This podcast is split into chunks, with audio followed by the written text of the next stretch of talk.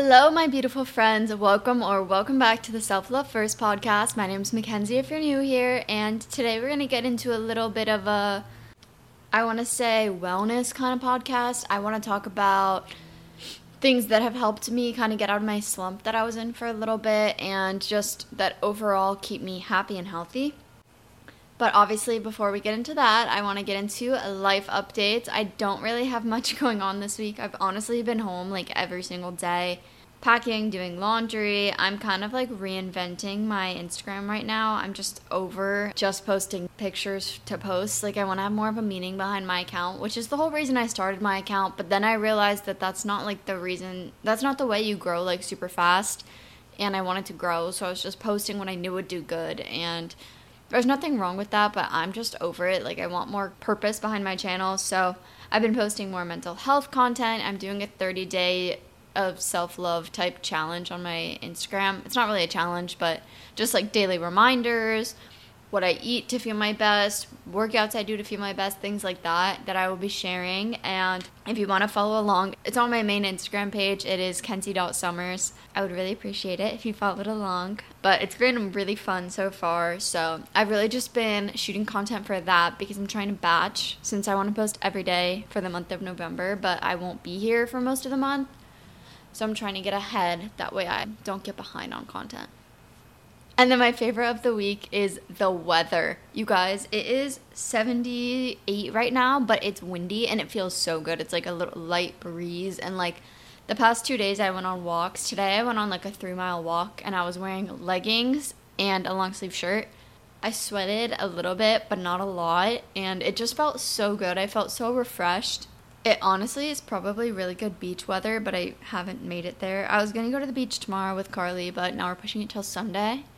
So maybe I'll still go to the beach by myself tomorrow because I am getting pale and I hate being pale, so I need to fix that. But also, the UVs are only like five, so I don't know. but, anyways, I'll stop talking about nothing. Um, let's get into this episode. So, originally, I wanted to make this episode all about like exercise and how good it is for your mental health because I feel like I have been so much like happier and just motivated lately.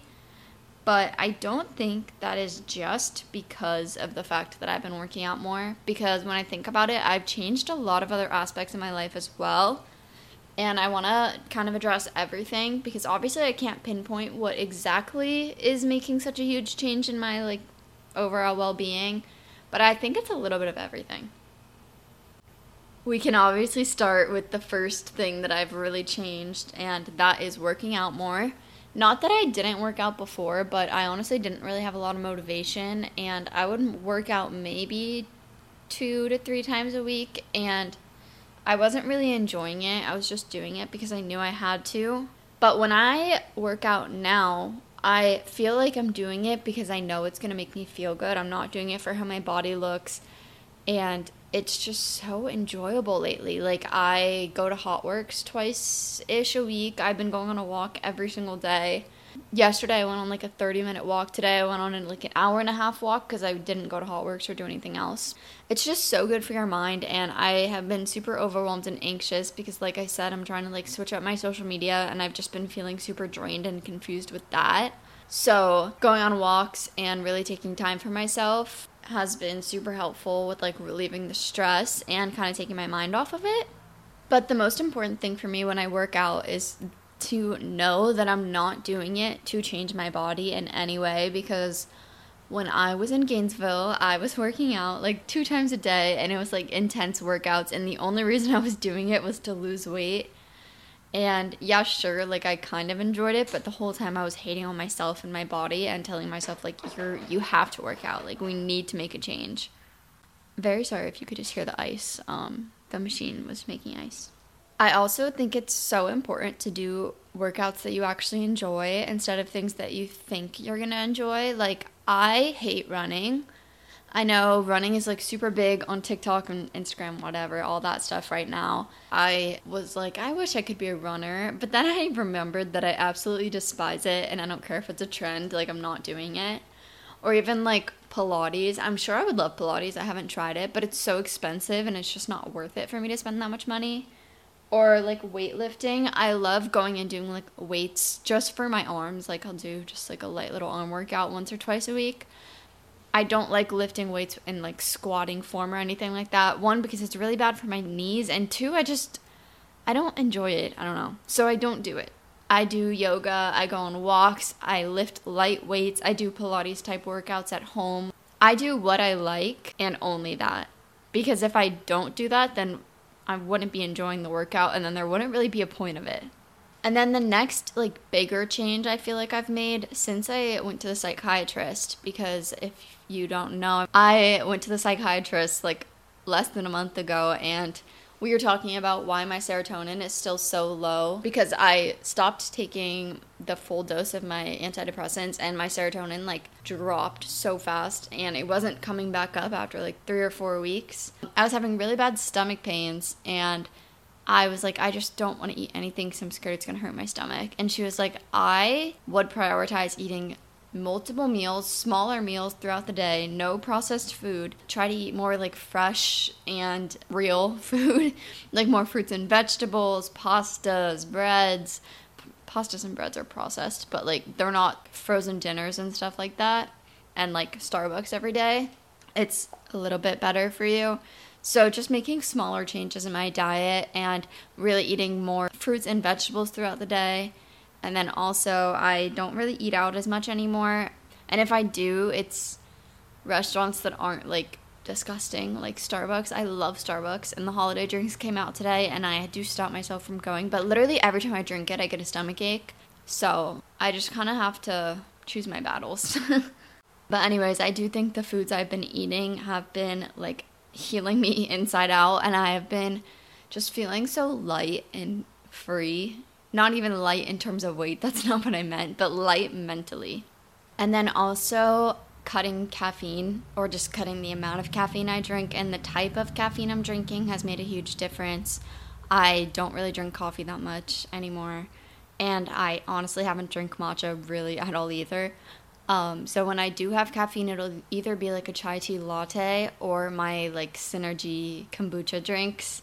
The root beer one is so good, and they have 75 milligrams of caffeine per bottle, but I never drink the full bottle. And the type of caffeine in that is just, it just feels so much different to me. Like, I don't get jittery at all.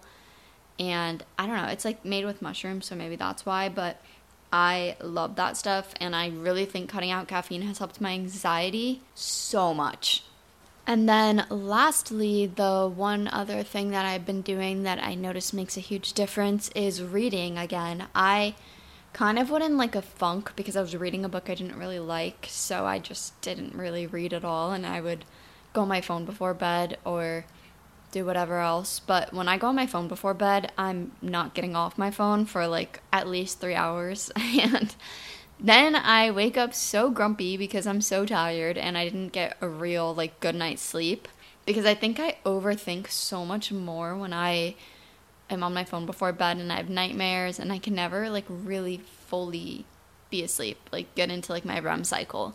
So reading makes such a big difference in my life. The book that I couldn't finish was Midnight Library and the beginning of the book was really slow and I was like this is so stupid. But then after I got into it, I was like okay, wait, this book is really good.